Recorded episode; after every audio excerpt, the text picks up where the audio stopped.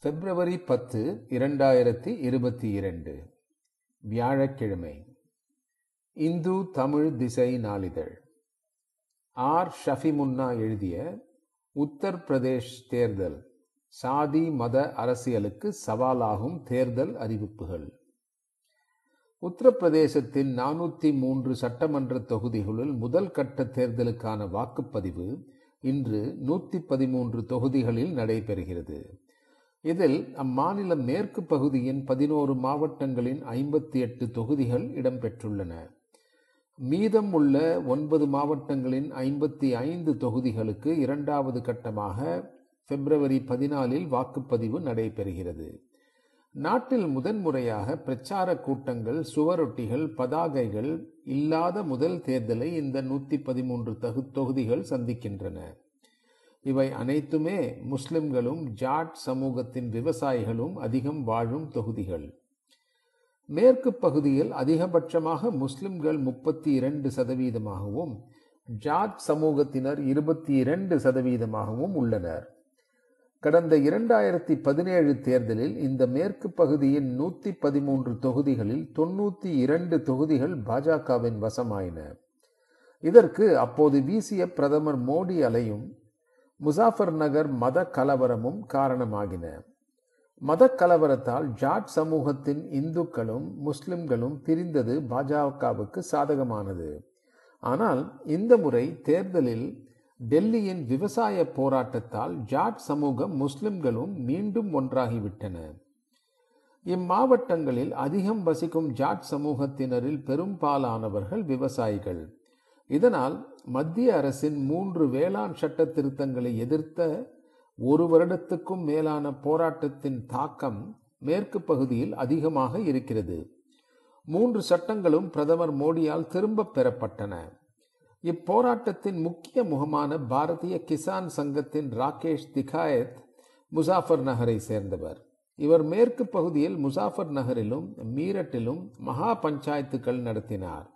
இதில் எழுந்த போராட்ட குரல்கள் ஜாட் சமூகத்தினரை மீண்டும் ஒன்றிணைத்தன.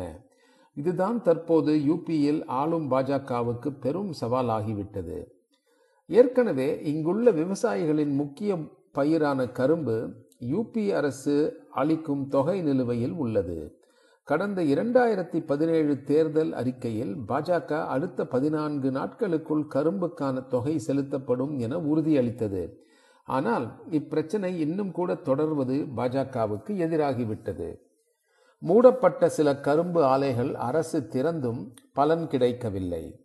இதனால் முசாஃபர் நகரின் ஒரு தொகுதியில் மூன்றாவது முறை போட்டியிடும் கரும்பு துறை அமைச்சர் ராணா இம்முறை வெற்றி பெறுவது சிக்கலாகிவிட்டது. இது போன்ற காரணங்களால் பாஜக தனது முதல் கட்ட பிரச்சாரத்திலேயே இந்துத்துவ கொள்கையை முன்னிறுத்த தொடங்கிவிட்டது. மேற்கு பகுதியின் கைரானா தொகுதியில் முஸ்லிம்களின் மக்கள் தொகையானது பாதிக்கும் அதிகம். இதனால் கைரானாவில் இந்துக்கள் குடும்பத்துடன் வெளியேறப்பட்டுவதாக கடந்த தேர்தலில் ஒரு புகார் கிளம்பியது. அதன் பிறகு அடங்கி போன பிரச்சனையை நினைவுபடுத்தும் வகையில் மத்திய உள்துறை அமைச்சர் அமித்ஷா தனது முதல் நேரடி பிரச்சாரத்தை கைரானாவிலிருந்து தொடங்கினார். முதல்வர் யோகி ஆதித்யநாத் இப்பகுதியில் ஐந்துக்கும் மேற்பட்ட முறை வந்து சென்றார். பாஜகவின் மதவாத அரசியலை முக்கிய எதிர்க்கட்சியான சமாஜ்வாதி தலைவர் அகிலேஷ் யாதவ் பல வகைகளில் சமாளிக்க முயல்கிறார் இதற்கு உதவியாக தனது முக்கிய கூட்டணி கட்சியாக ராஷ்டிரிய லோக் தளத்தை ஆர்எல்டி சேர்த்துள்ளார். முன்னாள் மத்திய அமைச்சர் அஜித் சிங்கால் தொடங்கப்பட்ட இக்கட்சி ஜாட் சமூகத்தின் ஆதரவு பெற்றது. அவர் கரோனா இரண்டாவது அலையில் தொற்றுக்கு உள்ளாகி மறைந்ததால் அஜித் சிங்கின் மகன் ஜெயந்த் சௌத்ரி இப்போது அக்கட்சியின் தலைவராக உள்ளார். கூட்டணியின் முப்பத்தி இரண்டு தொகுதிகளை பெற்ற ஆர்எல்டியிடம் இருந்து பிரதமர் மோடி அலையால் ஜாட்கள் இரண்டாயிரத்தி பதினாலு மக்களவை தேர்தலில் பிரிந்தனர். விவசாய போராட்டத்துக்கு பின் மீண்டும் ஆர்எல்டியிடம் ஜாட்கள் வரத் தொடங்கிவிட்டனர். இதை ஆமோதிக்கும் வகையில் பாஜகவின் முக்கிய தலைவர் அமித்ஷா விடுத்த அழைப்பை ஜெயந்த் ஏற்கவில்லை. யூபியின் ஜாட்கள் தொடக்கம் முதல் சமாஜ்வாதியை நேரடியாக ஆதரிக்காதவர்கள். அதனால் இதை சமாளிக்க அகிலேஷ் ஆர்எல்டியின் சின்னத்தில் சமாஜ்வாதியின் எட்டு வேட்பாளர்களை நிறுத்தியுள்ளார். பாஜகவின் மதவாத அரசியலை எதிர்க்க சமாஜ்வாதி கூட்டணியில் இந்த முறை ஒரு புதிய உத்தியும் கையாளப்படுகிறது. ஒவ்வொரு முறையும் ஒன்றுக்கு மேற்பட்ட முஸ்லிம் வேட்பாளர்களால் வாக்குகள் சிதறி பாஜக வெல்லும் சூழல் யூபியில் அதிகம்.